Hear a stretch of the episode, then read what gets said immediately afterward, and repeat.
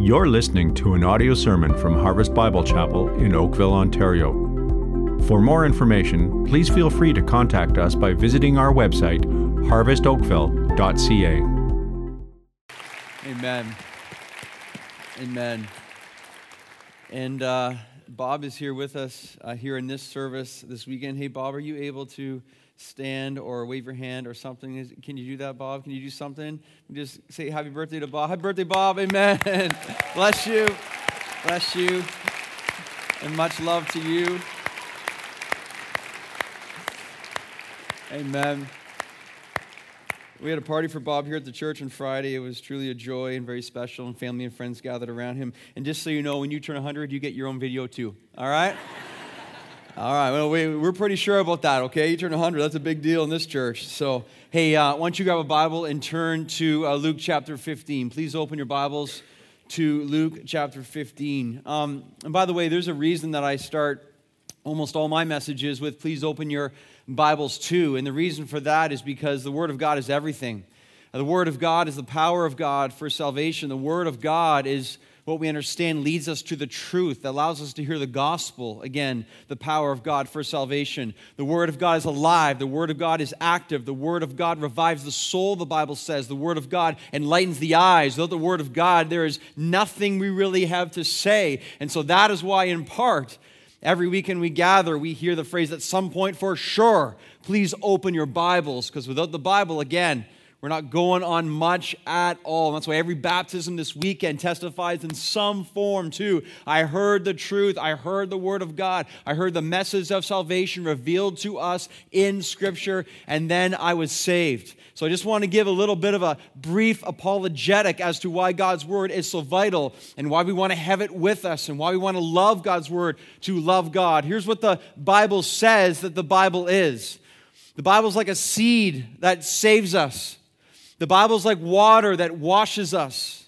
The Bible's like a fire that cleanses us. The Bible's like a hammer that shatters us, and that's so great. God's word comes and, and breaks us and, and allows us to see our need for Him. We need God's word all the time. The Bible's like a sword that cuts deeply into us. The Bible's like medicine to keep us from sickness. And yet there's more. The Bible's like a mirror. It, it shows us who we really are with its law and, and shows us we're sinners in need of a Savior. It, it presents as a mirror. The Bible is a lamp unto our feet, a light unto our path. If you want to know where to go in life, you need the Word of God. There's no way you can do it without it. The Bible's like a counselor that comforts us. We read it and we know God is speaking to us through it. We can trust God's Word because it's that, it's God's Word. Listen, the Bible is God's word. God's word does not err. Therefore, the Bible does not err.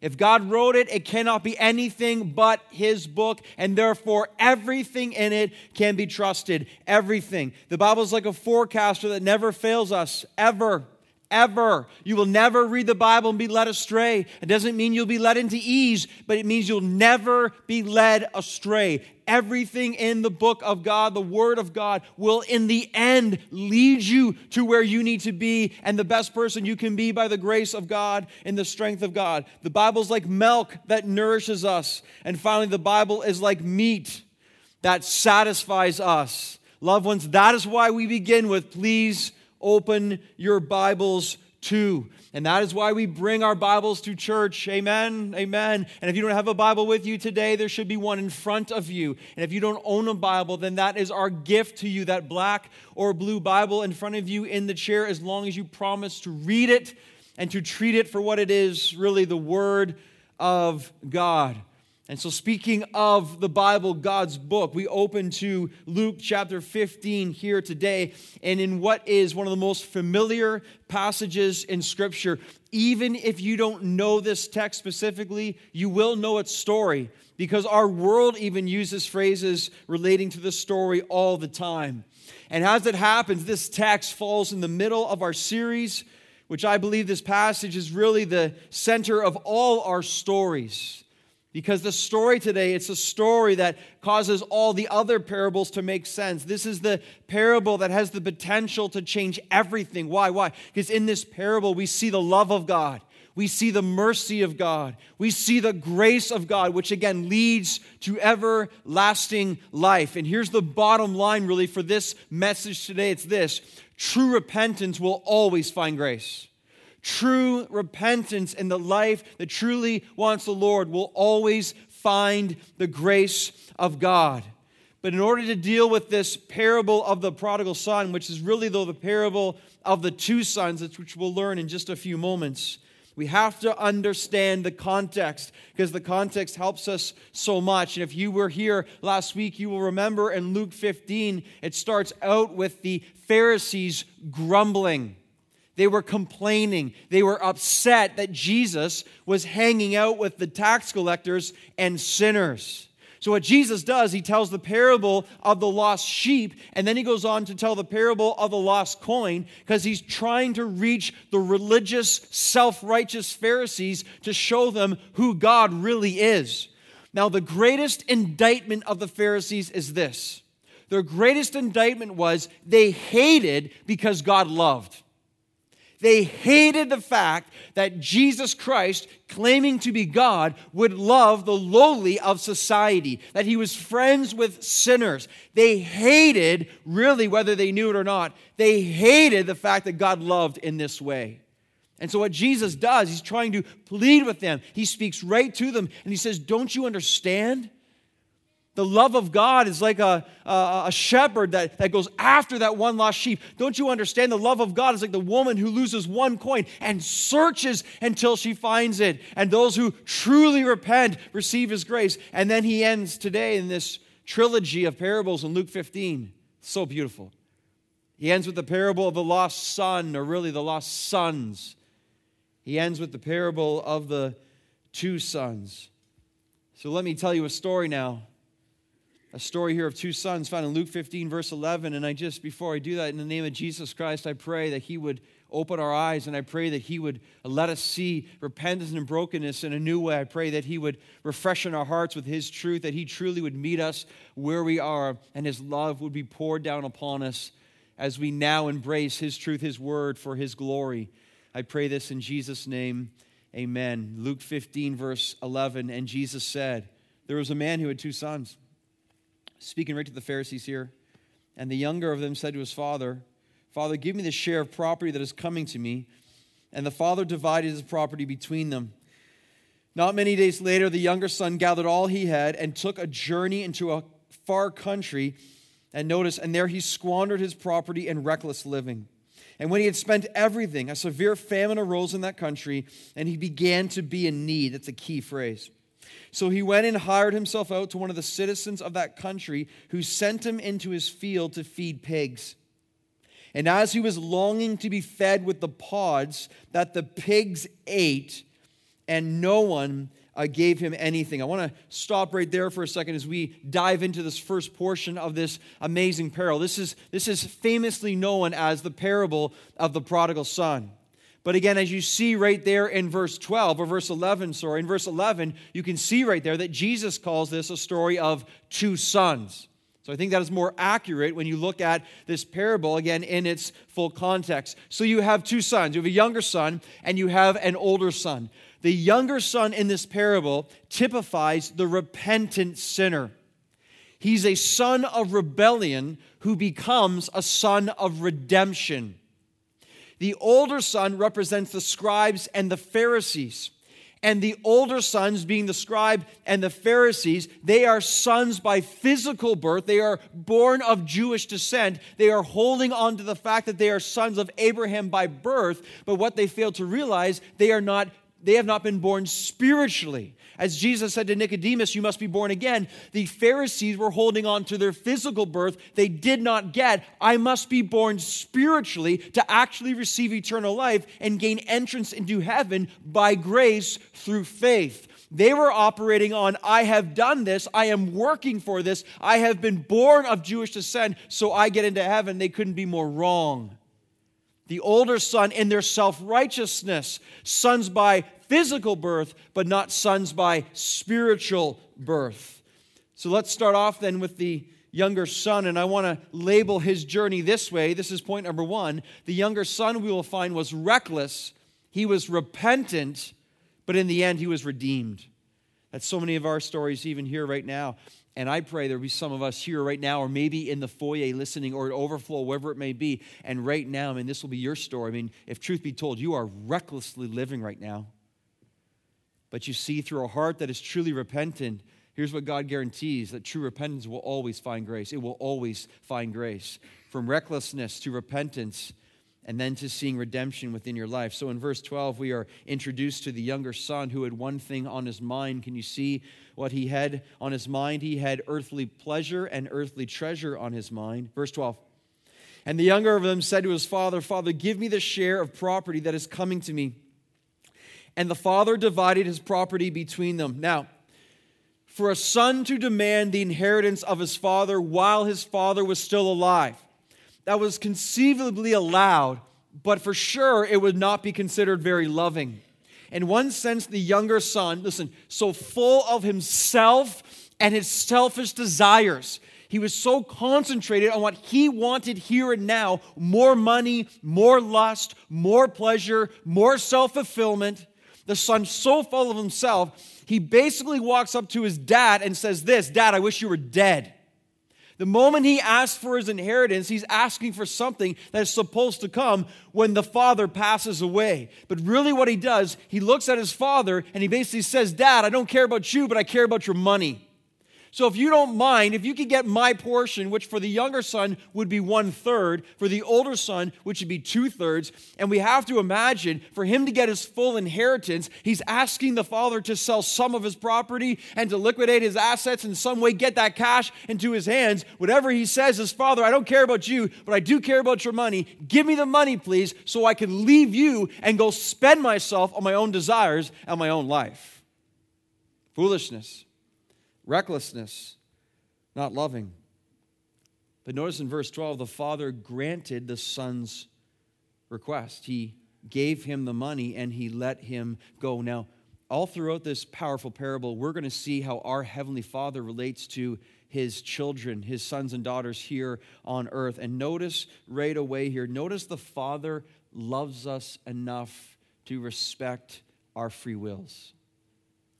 Notice the Father has not made us as robots, because right here, right here within this parable, the Father knows the Son is about to make awful choices, but He loves him enough to let him go even when he doesn't agree. Think about in our lives when we see the grace of God. Some of us right now just need to even be aware enough that we don't see God's grace. Are you breathing? God's grace. Do you have food in your fridge? God's grace. Do you drive a car? God's grace. Do you able to survive? Are you, I mean, how many times in the last several weeks I've been sitting in home when it is cold outside and I'm thanking God for this furnace thing that comes on and heat comes out and there's a roof over the head that protects us from this. I mean, anyone else thankful for that? I mean, that, that's all God's grace, let alone the grace of God to experience joy, to experience pleasure in life, to experience the reality of creation, not to mention the reality of His Son dying for us and offering to us salvation. Think of how often we see God's grace but abuse God's grace. Think of how we spurn God in His love, His kindness, His patience, and we squander it all away in the pursuit of self. This was the Son. Look at verse 13. And by the way, I'm going to move through this fairly quickly for the sake of time today, but I'm praying at the same time supernaturally, thoroughly as well. Verse 13 not many days later, the younger son gathered all that he had and took a journey into a far country, and there he squandered his property in reckless living. It took no time at all. The son gathers the money, he takes the money, and he runs. The phrase in verse 13 of, see it, it says, far country. This is so fascinating to me, and it's so accurate. The far country within this parable is a longing for perceived freedom. The son wants to get away from his father's house. He wants to get for, out from under his father's authority. He wants to go somewhere where people won't tell him what to do. There's a longing for a sense of, I am removing myself from accountability. I'm removing myself from direction. I'm removing myself from authority. And the son wants the money. He wants the blessing. But then he wants to escape from the direction and authority and find himself somewhere where he can do as he wills, where he can relieve himself and indulge indulge himself in all the pleasures that he seeks are going to bring him happiness. I want you to think about how pervasive that thought can be in our hearts and our flesh. That we desire to remove ourselves from authority of God and authority that God has placed in our lives so that we can find our own place and do what we want, and all the while we might find ourselves actually running away from the protection and the grace of God. Think of how rebellious our hearts can be, and think to the extents that we will go to get out from under the authority of God. Think of high school students hiding in their friends' basements to pursue pleasure. Think of university students fleeing to university to indulge their flesh. Think of husbands failing to come home at night or to come home at all to indulge their sexual desires. Think of individuals who will not come to church because they can't stand the conviction of the Word of God because they want to live a life where no one tells them what to do, especially God Himself. That's all attempts to flee to a faraway country to form this own little kingdom of myself where I'm God, I'm in control, I know what's best, and I want everything that God wants to give me in His grace, but I don't want to give Him any love back. That's the wickedness of sin. And this is what it does an attempt to run away that we squander our lives in reckless living. You need to know that's my story. For 22 years of my life, it was like, hey, God, I want all your blessing. I don't want any of you, though. I want all your blessing, God, but I want none of you. I want you to see this insight into the text here, too. This is very important in my estimation. If you look at verse 30, when the older son is complaining about how the younger son went away to this far country, spent all his dad's money, notice what he says he did with it. He says that he spent his money on prostitutes. Now, here's what we learn about what the son was doing, the younger son, with his life. We learn here the younger son wanted all his dad's money to spend it on himself, to accumulate possessions and partying and apparently prostitution. Here's a word I cannot fail to give before we move on from this place right now. Listen to what's happening to the younger son. God, I want all your blessings. Father, I want all your blessings, but I want to do it exactly the way I want to do it. There are men and women increasingly in this room right now that you are squandering away your life in the pursuit of lust and the desires of the world, specifically in forms of prostitution, pornography, or sexual fantasy. Don't you understand? Do not play the game. Do not play the game in the authority of God in the name of Jesus Christ, where you say, God, I want this, this, and this, and then you go and take His grace and then go squander it away in pursuing your flesh and the lust of women or men or whatever it might be. Don't play that game with God. That will not go well. You will wreck your life. You are on the path to carnage and destruction, just like the younger son. God, give me all the grace, give me all the blessings, but let me go now and indulge myself with that which will hollow me out from the inside. And there are some here right now. You are doing that right now. And this is an act of grace and the love of God to speak out to you right now to say, Son, you won't win. Daughter, you won't win it will not go the way you think. Do not complain to God about what He has not done at the very same time when you are taking His grace and abusing it in front of His very face. The younger son was doing this. And look what happens now in verse 14. And when he had spent everything, a severe famine arose in that country. That's very interesting. When he spent everything, foolish. He spent everything. And then notice the next thing a severe famine arose in that country. And here's such a critical phrase and he began to be in need. Now, here's the thing about reckless living. Ready? Reckless living will always run out. For some of us, it will take months to figure this out. For some of us, it will take years. For some of us, we're not there yet. It'll take decades. But here's what you have to know, and here's the spiritual principle found within this verse. The world will never, ever satisfy. Take that to your spiritual bank. Cash that check, man. God will be good on that. The world will never, ever satisfy, ever. Reckless living will run out. It will. Young people here right now, how long will it take for you to understand the world will not satisfy? You're like, no, I'm doing great right now, Pastor Robbie. All right, you just keep going and you see where you end up. You see where you end up. Been a pastor now for 10, 15 years. I see wreckage, wreckage, wreckage, wreckage, wreckage, wreckage. Sin never, ever works out the way people want. Every baptism this weekend, in some form or another, is I tried it my way, I found Christ, I'm home. I'm home. Everything I wanted, everything I longed for, I have now found in Jesus Christ.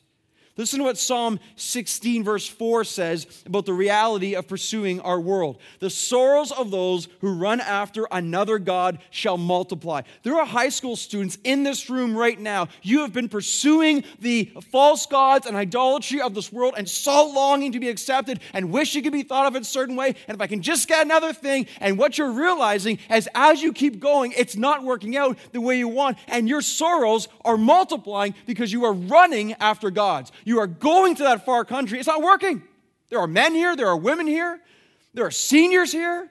You've been doing this forever. You're running after the world, but the sorrows will multiply, it says in God's word, because they never, ever satisfy. This is what the younger son was doing. If I can just get my money and run, doesn't work out. Spend everything. And the famine hits. Mark 8 says this. Jesus says this in Mark chapter 8. What does it profit a man to gain the whole world and yet forfeit his soul? Do you know what's amazing is if, if some of our prayer requests were answered the way that we desire, some of us would have the whole world. Because we say, God, I need more. I need more money. I need more this. I need more that. I need a better car. I need a bigger house. God, can you give me this? Can you bless me? I need a better job. But it wouldn't be enough. Because as long as we're focused on the world, God, I need more. I need more. So, literally, if our prayers were answered to the full extent of where that would be headed, we'd have the whole world yeah, we wouldn't be satisfied. Because Jesus says, man, you get the whole world. But what does it profit you if you forfeit your soul? Because in the reality, the only thing that matters is not the car I drive. The only thing that matters is where my soul is and have I embraced by faith the grace that is received in the Lord Jesus Christ. And this is the path of the younger son, and this is what he's beginning to find out. As long as you live for the world, loved ones, we live for nothing. I want you to notice, too, he spent everything in verse 14, but notice what happened next. A severe famine hit. Isn't that interesting? A severe famine hit the land at the same time. What is this? I believe this is the grace of God. How often the things we most want to avoid can end up becoming our greatest blessing. Hear me, hear me. How often, think about this, think about this. How often can God's grace come in the form of our difficulty and even our misery? Notice in verse 14, he spent all a reckless life, a severe famine, and then it says, and then he began to be in need. Let me ask you a question. Are you wise enough and mature enough in Jesus Christ to look at your past, to recognize the famines that came upon your land and your life that were actually used of God to direct you to Him, that you understood that you were in need.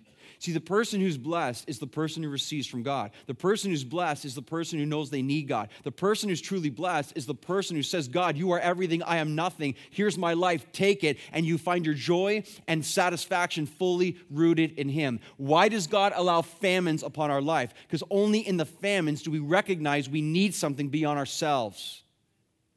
Are you mature enough to look in your past and see the famines through trial and difficulty and health and financial trials, and whatever it might be, and relational strife, are you able to recognize that God has used those difficulties to produce in you His very grace?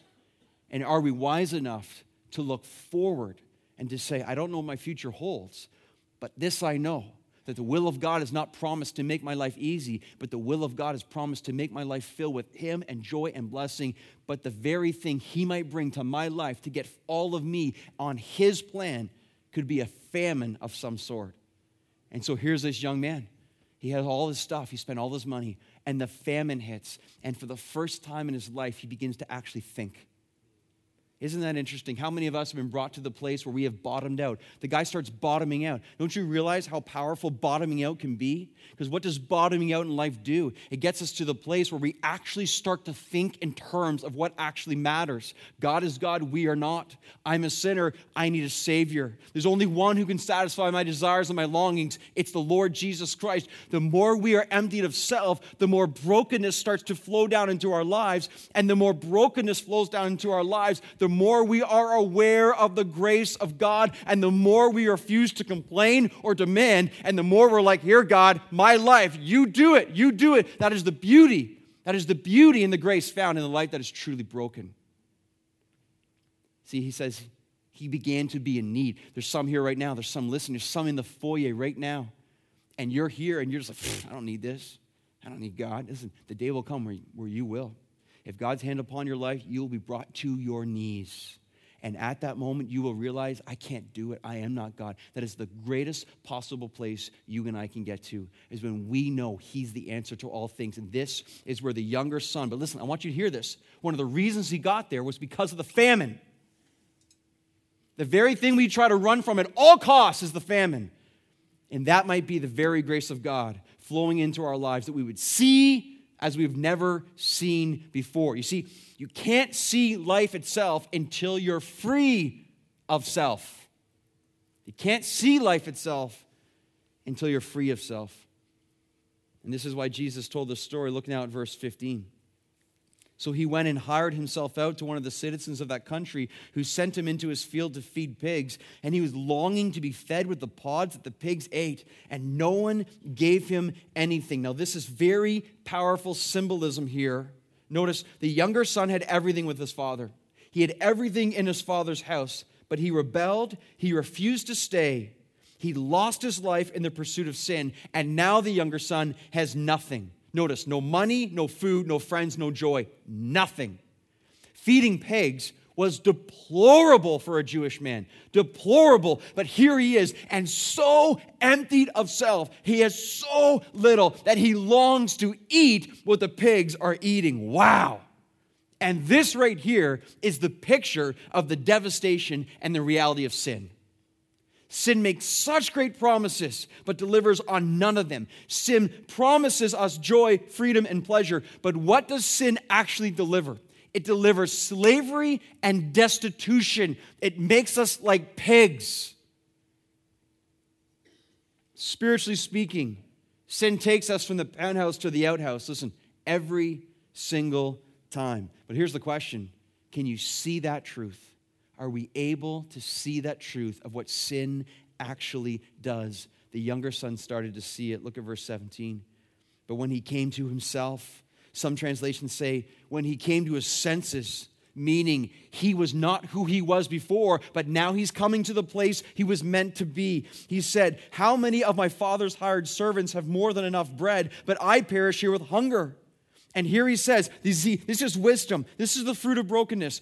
I will arise and go to my father, and I will say to him, Father, I have sinned against heaven and before you. I am no longer worthy to be called your son. Treat me as one of your hired servants. So he came to his senses and see what, what, what, what sin makes us do. Sin really makes us insane. Sin, sin produces in us a level of thinking that when you're saved by grace, you turn and look at who you were or what you were doing, and you're like, what was I thinking? It's like, it's like the man who thinks he's gonna have an affair with his wife or leave his family, and he thinks this is gonna work out great. You're insane. Or like the young couple who says, We're going to get together and we're going to have premarital sex and we're going to live together. We don't care what God says about that. And it's going to be good. What are you thinking? You're insane. That's what sin does. It completely blinds us and deceives us into what is actually true and right. And we carry on like, this is going to go great, man. This is going to go great. Into reckless living, and you squander your whole life away. The younger son, he came to himself in his brokenness. Brokenness does. He came to himself in his repentance. And he's like, What was I thinking? And he starts to rehearse the reality of truth. And here are the things. Notice his clarity from his brokenness. Notice his clarity from his beginning of repentance. Notice he says, My father's house is, is, is freedom. See, even his father's servants have way more than him. So he realizes the very thing I was running from is the very place I belong. Now, that's a word for some here today. I mean, I don't know how you got here today, but some of you, you've been running from this place. You've been running from God your whole life. And the very thing that you're running from is the very place that you actually belong in the grace and the love of God. The, the son starts to see this. See, brokenness and repentance cause him to see clearly. He says, My father's house is freedom. I tried freedom in a far country. That doesn't work. The very place I need to be is the house I left in the first place. Who's that applied to today? He says, I'm a sinner. See, he sees so clearly, he sees sin. Pride says, You're the sinner. Humility says, I'm the sinner. Pride says, You're to blame. Brokenness says, Man, it starts here. Any marriage that's going to last and be strong, it starts with a husband saying, I'm the problem. The wife saying, I'm the problem. Any, any church, anything. The clarity of repentance and brokenness, it's not saying you're the sinner. It says, no, no, no, I'm the problem. He says, I'm a sinner. He, he says, I'm not worthy. You see, when true repentance is found, you are so grieved by sin, you don't place any stock in self. You just can't because you're so devastated in the reality of sin. He says this I'm a sinner, I'm not worthy, I love this, I'll do anything. Treat me as one of your hired servants.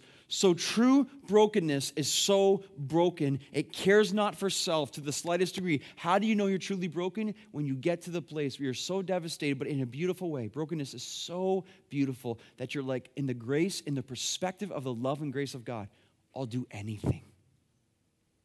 I just realize I'm a sinner, and the fact that God loves me and has saved me, how dare I complain or accuse God of being unjust? or unfair. How I would never think of doing. It's just Father, whatever you want to do, just if you accept me, then anything here I am. That is brokenness. Here's what you got to know: if the cross of Christ is right here, and you're standing over here, no one can genuinely approach the cross of Jesus Christ and be proud. When you understand what Christ has done for you by dying a horrible death and taking on the judgment and wrath of God for your place, the closer you get to the cross, the smaller you become. To the point that you will be on your knees and on your face and prostrate on the ground before the Lord Jesus Christ, saying, Listen, listen, no one can stand genuinely beside the cross of Jesus Christ and make it about them. No one. No one can be filled with pride in that way. Because if you're genuinely beside the cross of Jesus Christ, you are saying, Amazing love, how can it be that thou, my God, shouldst die for me? That's, that's what brokenness does. I can't believe I'm alive. I can't believe I'm forgiven. I can't believe I'm saved. I'll do anything. I'll do anything. But we're so afraid of that. We're so afraid of releasing ourselves to the Lord because we don't ultimately trust Him and we think our ways are better than his and we're smarter than God. There are a lot of people in this room, you're the time that clenches fists and you hold on for dear life. It's mine, it's mine, it's mine, it's mine. That's not brokenness. In brokenness and repentance, this younger son, he says, I got nothing. It's yours. I'll take whatever you give me. It's yours. Here's my life. Here's my whole life, Father. That's brokenness. Listen, that, that that is the place where life is found. That is the place where joy becomes so overwhelming. You just weep and weep and say, I did not know that life could be this full and this good and this satisfying. Here's what I know as I say that there are many of you who don't even know what I'm talking about. You've never been in the place you've been so filled with the grace and the love and the Holy Spirit of God to say, Father, you are my everything and my satisfaction. You've never been in that place, but you can. It's part of what God's calling you to today to believe that He is everything you've ever been wanting and looking for. He is your full satisfaction. He is your love and joy and peace. He is the one that you were created to worship, that you might have your greatest, greatest pleasure and greatest love and greatest joy, more than you've ever, ever thought of. See, this is what the world can't even hold a candle to. To the joy and the power and the love and the grace that is found in the Lord Jesus Christ. This is what brokenness finds. This is what brokenness does. And look at verse 20 now. And he arose and he came to his father. Look at that phrase right there. This is very important for people in this service right now. Notice, notice. It's one thing to think, yeah, that's a good idea. I should do that. Many of us have been thinking right thoughts for a long time, but we've never done anything about it. See, the son could say, Man, I should say this to my dad. I should go back and say, I'm a sinner, I'm unworthy, treat me with whatever. But if you just think it and don't do it, what happens? Nothing. But he thought it and did it. There are people here, you've, you've been thinking for years. Yeah, yeah, I should, I should really get my whole life before Christ. I should really go all in for Jesus, but you've never done it, ever. And so here you are, and you remain in the place you've been year after year after year after year because you've never fully trusted Christ for who he is and what he says he will be in your life. But notice the younger son here. He arose and came to his father. But while he was still a long way off, his father saw him. It's almost like I just I just picture the father sitting on a porch. Do you have a porch? I have no idea. I just imagine the father each day kind of looking out across the horizon and will, will this be the day and just seeing that speck kind of come over the horizon and he's longing to see his son. He loves him so much. He has not made his son into a robot, but he asks his son and compels him to come home. He is looking for him. Notice, while still a long way off, his father saw him and felt compassion and ran and embraced him and kissed him. Listen, listen, Jewish men did not run in this culture. That was inappropriate, unthinkable to go running after anything.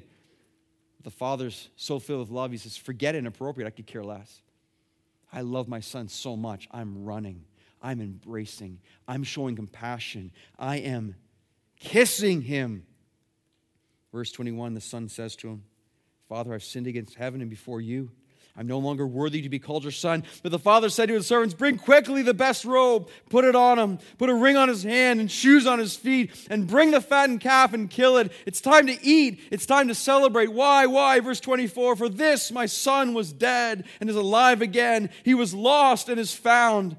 And they began to celebrate. I just love this so much. In verse 21, the, the son has a speech, you see? The son has a speech and he goes into his speech and he's like, Father, I'm a sinner and I'm not worthy. And it's like, that's all the father needed to hear. All he needed to hear, there was evidence of true repentance and brokenness. And from that, when he cuts his son off and just says, Quickly, quickly, bring everything. It's time to celebrate. It's time to rejoice because my son was lost and is found. He was dead, but now he's alive. And the father says, Enough, son, I heard enough. I love you. He embraces him. And there's that incredible moment and the portrayal of God's grace upon his children. Notice the father says, Bring a robe, indicating the, the status of importance of his son. He says, Give him a ring, indicating the sonship that he belongs to him. He says, Put on shoes, indicating my son's no slave.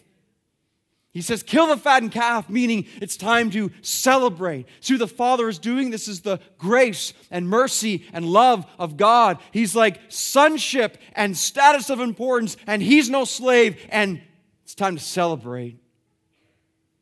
The love of God meets this son, the love of the Father meets this son in a way the son can only imagine and only dream of. It's time to rejoice. My son is home.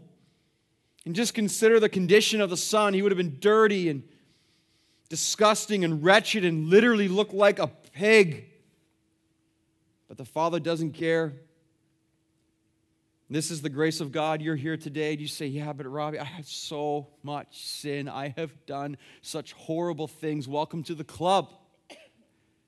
No, no, if you knew, if you knew, and see, God does not care what you've done, where you've been, or who you've been.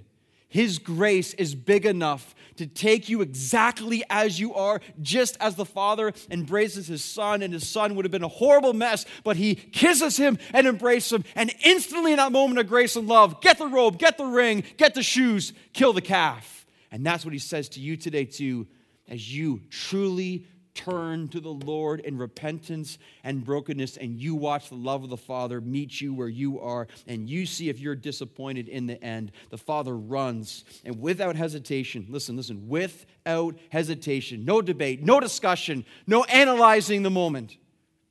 Quickly, quickly, may all my love be upon my Son.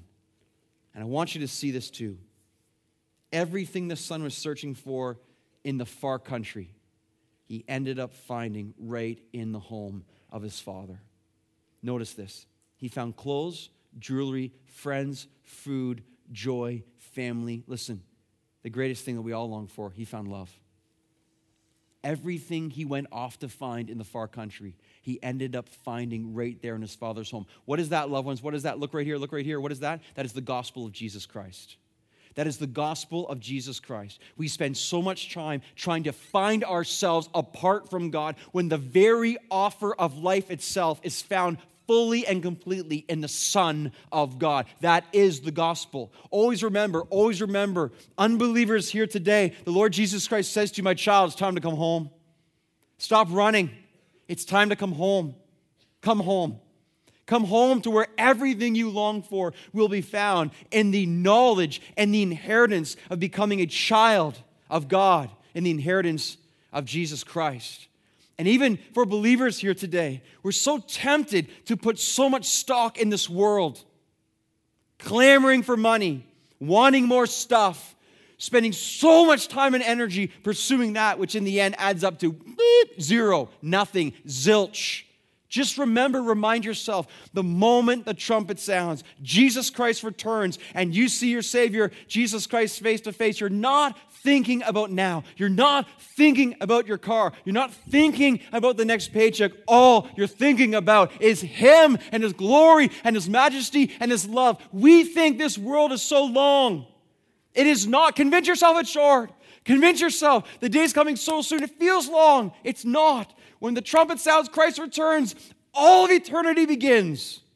And there we find out why we truly live. And the moment you're in the glory and the presence of your Savior, Jesus Christ, you're not thinking about this earth. You're not thinking about, oh, I wish I would have done. No, no, no, no, no. No, no, no. Your only thought is, I belong to Jesus Christ. He saved me, He loves me. And I will never, ever leave His side, ever, because I am His child. So, so here's the maturity. Again, again, I try to say this to you a lot because we need to hear it every day. Live now in the reality of what will be true then. That's the truth of our future. Let's live like that now. The younger son is starting to understand the very thing I wanted. It's what I find in the house of my father. We're here today, you've been running again. It's time to come home. It's time to come home. It's time to give up. It's time to repent. And it's time to see your Father with arms fully extended, running towards you to embrace you and love you. See, I'm not worthy. You haven't heard then what's been said. None of us are worthy. That's the point. Jesus Christ makes us worthy in Him. The younger son, reckless, repentant, redeemed. And we can't treat this parable justly without now seeing the older son briefly. Here's how I want to label the older son jealous, judgmental, and jury's out. The older son was jealous, judgmental, and the jury's out on him. Look at verse 25 right now. This is pretty amazing. Now, his older son was in the field, and as he came and drew near to the house, he heard music and dancing. And he called one of the servants and said, Hey, what's going on here? In verse 27, he said to him, Your brother has come and your father has killed the fattened calf because he has received him back safe and sound. Notice the brother's first response, but he was angry. What is that? It's not good.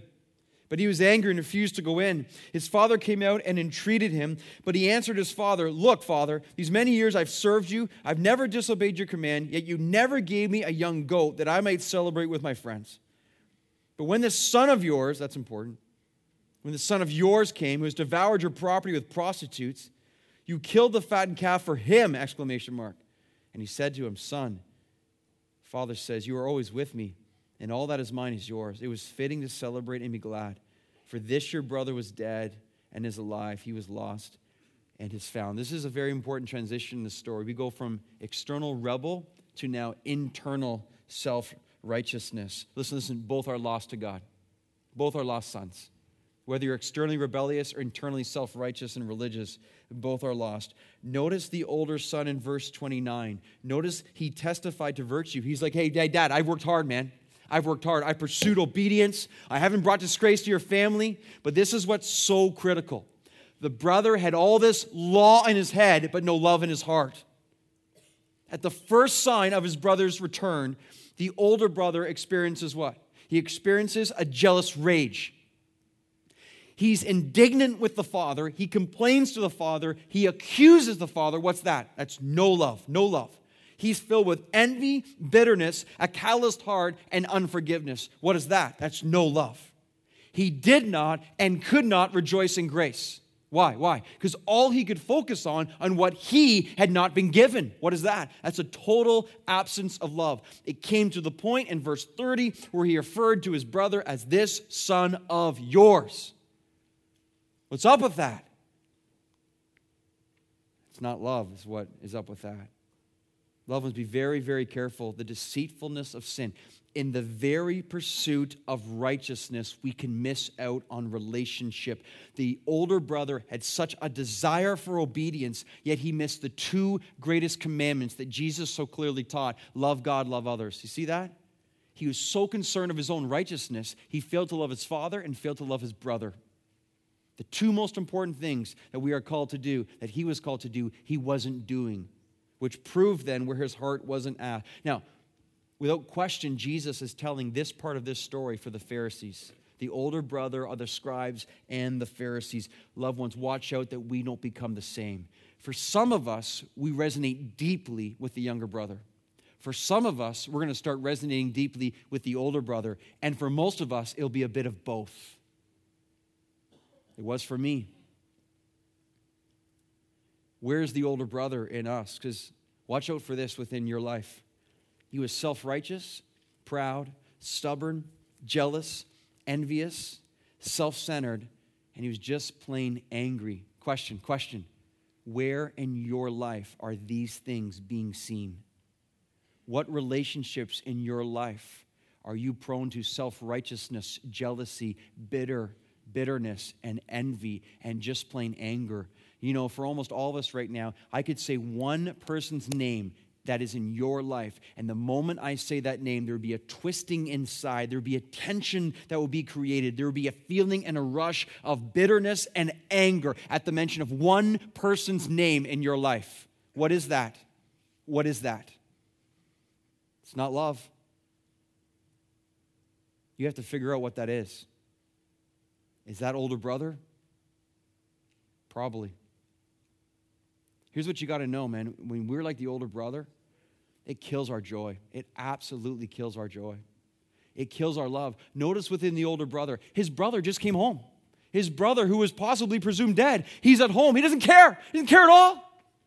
There's no sense of him coming in to see him. There's no love. There's no, there's no compassion. There's no grace. There's no fellowship. He can't give grace because he's too busy judging. Watch out for that. We become so judgmental. Judgmental, judgment kills grace in our lives. There's no compassion. We're filled with ourselves. There's no love. We're so preoccupied with ourselves. We can't show love when we're so bitter and filled with envy and jealousy. There's no love there. He couldn't go in. He couldn't be near. We isolate ourselves in our self righteousness and our anger because in reality, we hate that person over there. So we put ourselves in this place where we have our own little empire where we are secure and we can play by our own rules and don't come near me because I have no love. And in some perverse way, we will often find joy out of being miserable. That's sick. It is what the human heart does. There's a form of pleasure in our misery of hating everyone around us because they're not us. It's crazy. But it's what happens. It's the older brother. No joy, no compassion, no grace, no fellowship, no love. Listen, God speaks to two people today. He speaks to the younger brother and says, Child, come home. Stop running, come home. He speaks to the older brother today and he says, My son, come inside. The father entreats the older brother and says, My son, all that's mine is yours. All that's mine is yours. In other words, why are you envious and jealous? There is no one better than the other. Your brother, he was dead, now alive. He was lost and now found. Won't you come in? And the Father says that to you, to me today. Won't, won't you come in? Notice the response needed from both brothers. Both are called to repentance because true repentance will always find grace. Always find grace. And that's one of the most important parts of this parable. The Father's love is extended to us today, whether we've been running or whether we've been standing in judgment. The Father says, Come home, come inside, receive my love, and let brokenness and repentance begin to bear the fruit of awesome joy and incredible fellowship in the Holy Spirit that all results in the glory of God. Let's pray. Father, these are massive things that we're talking about here. And I can only imagine the levels and complexity of application in the lives of your children today. I can only imagine all the relationships represented. I can only imagine all the thoughts that we've been having, Lord, as you have spoken to me this week so clearly as well. But I pray most of all, with all the extenuating circumstances, I pray you will clear the whole path, and what we see is the Father running to us. I pray, Lord, we see the Father, and just who cares about, I'm running, I'm running, and He's running to you with arms wide and a smile on His face and love in His heart and joy on his lips. My son, my son, my daughter, my daughter, come home, come home, come home. And just imagine God running to you, no matter where you've been or what you've done. And God Himself, the God of the universe, He embraces you, He kisses you, He says, Get the robe, get the ring, get the shoes, kill the calf. It's time to eat and celebrate. My son was lost, but now is found. Don't you see? Don't you see? Don't you see the far country can't do it? You are called home today in Jesus Christ. It's the grace of God and the love of God. It's the fellowship of the Spirit of God. That's that's where life is lived. That's where we know joy. That's where we belong. So, child, stop running. Stop running and fall to your knees. Say, Father, I'm home. Father, I'm home. God, I pray for the pride and the self righteousness that exists in us, the judgment, the critical spirit, Lord, the misery, just even the anger, just the anger. Help us, heal us from this, Lord. This life is too short to walk around judging everyone. Help us, Lord, to see you and to see the brokenness, to say, forget being mad at everyone else. God, I'm the problem. I'm, there are husbands here right now. Listen, you have to say to the Lord, Lord, I'm the problem. You have to say to your wife today, I'm the problem, but because you love God so much. He's not going to judge you. He's going to love you. He's going to fill you with grace. But you say today, I'm the problem. There's some wives here today. You're the problem. Children, you're the problem. We're the problem. But that's when we find the grace of God. And so I pray that we sing and we say now together with such joy and love. God, your grace is so amazing. It is unbelievable that you would look at people like us and save us and love us and dress us and feed us and invite us to eternity with you. Oh God, awaken our hearts. I feel like, Lord, I could just keep praying, just asking, Lord, that this would be a turning point for so many in this church, so many wandering for so many years. Today, I pray is the day they come home. They come home never to leave again. In the name of Jesus, amen. Let's stand and just sing as we end today.